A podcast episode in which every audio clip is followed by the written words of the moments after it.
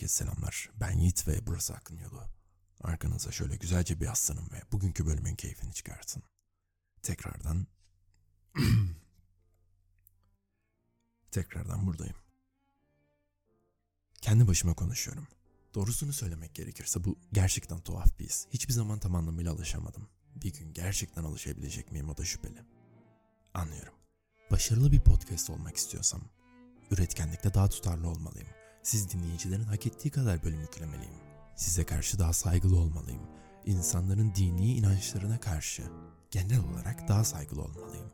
Bölümlerimi, fikirlerimi çalanlara karşı hoşgörülü olmalıyım. Reklam almalıyım. Bu işten para kazanmalıyım. Daha az içmeliyim.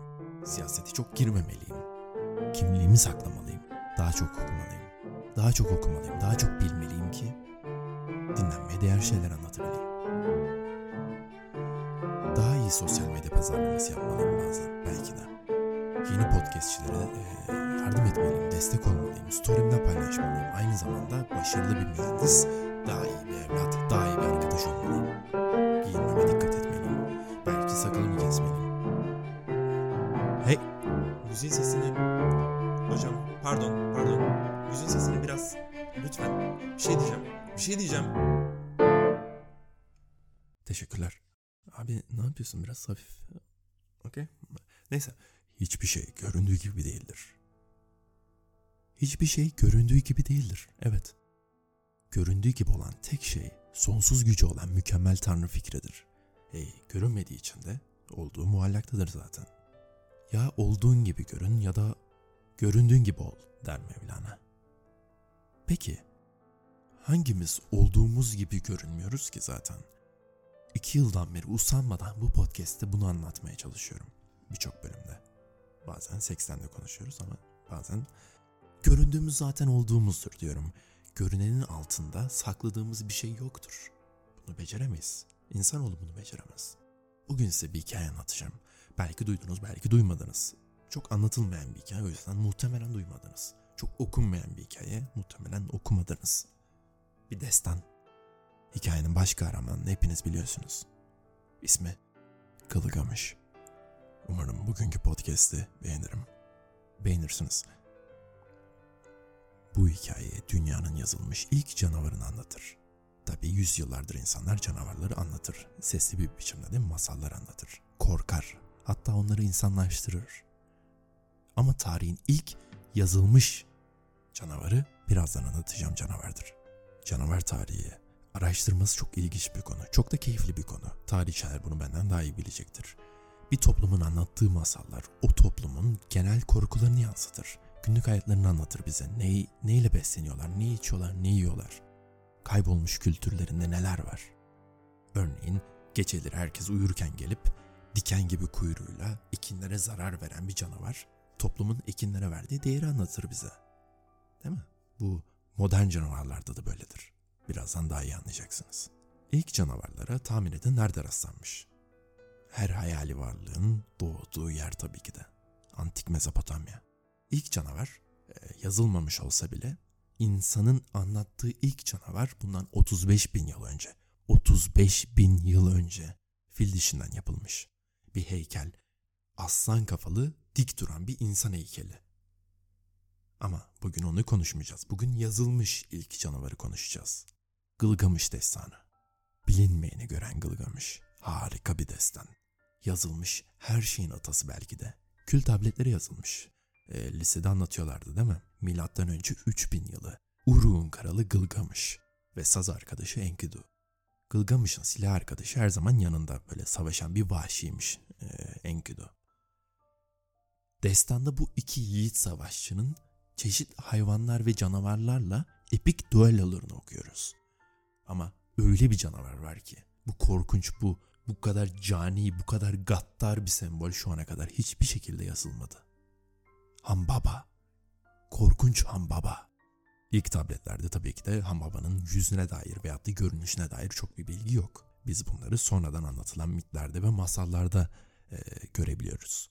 Anlatılan tasvir gerçekten korkutucu. Suratının çizgili ve paramparça olduğunu söylüyorlar.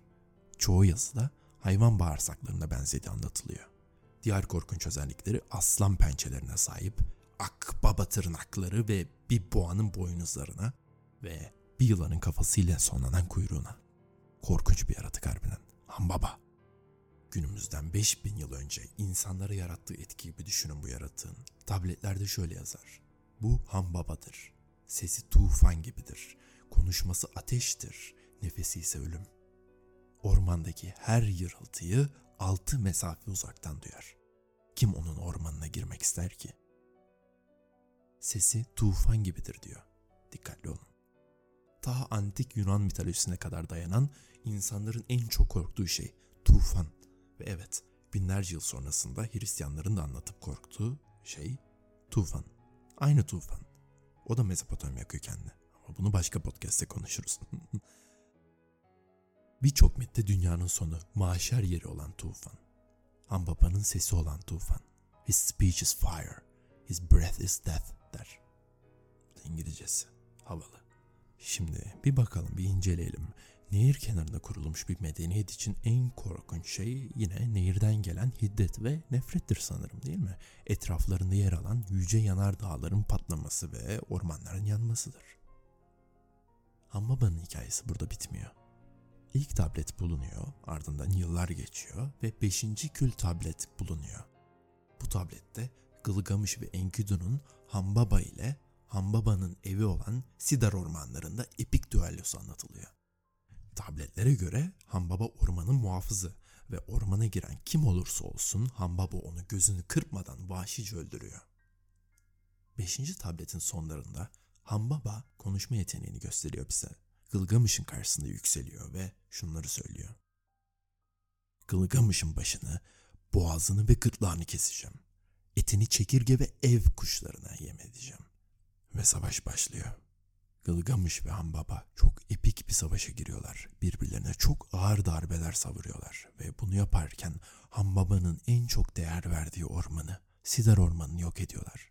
Savaşın sonunda Enkidu ve Gılgamış, Hambaba'nın kafasını keserek onu öldürüyorlar.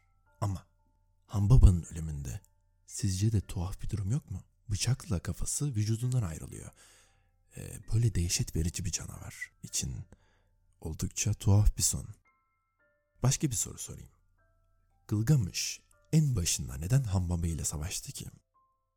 Sadece evini koruyan bir canavardı bu. Ne alıp veremediği vardı. Kellesini vücudundan koparttı. Neden yaptı bunu? Neden Hambaba'nın koruduğu orman yok olmak zorundaydı? Burada tuhaf bir şeyler var. Gılgamış destanından sonra yazılan destanlarda anlatılan savaşlar neredeyse her zaman iyi ve kötü arasındaki e, savaşı gösteriyor. Ve bunun sebebi de her zaman insanlığı korumak için oluyor. Kötü gerçekten kötü, iyi gerçekten iyi oluyor. Peki Hambaba neden kötü? Gılgamış öyle dediği için mi? Gılgamış neden iyi? Hambaba'yı öldürdüğü için mi?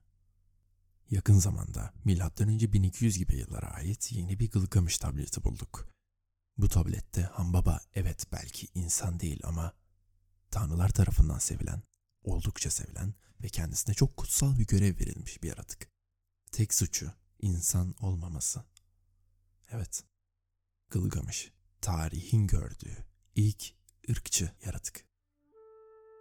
Hambaba ne kadar kuvvetli olsa da bir o kadar da huzurluydu ormanında. Evet ormanında o kadar huzurluydu ki. Ta ki Gılgamış onun ormanına izinsiz yere girip kafasını kesene kadar. Gılgamış bir kahraman değil. Bunu en yakın arkadaşı Enkidu bile söylemiş. Tablette Enkidu Gılgamış'a şöyle der. Kralım, dostum, ormanı bir harabeye çevirdik. Tüm kudretinde evet belki gardiyanı yok ettin. Nedir bu senin gazabın? Peki şimdi size soruyorum. Sesi tufan olan, konuşması ateş, nefesi ölüm olan Hambaba gerçekten tarihin ilk canavarı mıydı? Yoksa bu onur Gılgamış'ın ta kendisine mi aitti? Hiçbir şey görüldüğü gibi değildir.